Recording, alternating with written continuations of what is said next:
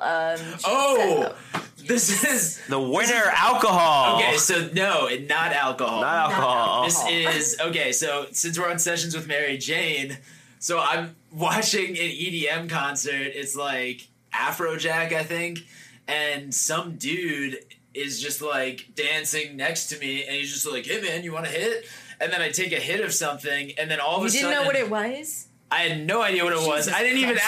ask. I just assumed it was weed, and then all of a sudden I looked to the right, and this dude looked like a troll. Like he shrunk to like three inches tall, and like I, I was like I was looking at it, and I'm like that is not real. That cannot be real. And I was like, damn, I must have like smoked something. But like to this day, like I haven't talked to it with like druggy people to know what it was. But um, maybe you people at home could tell me what I smoked.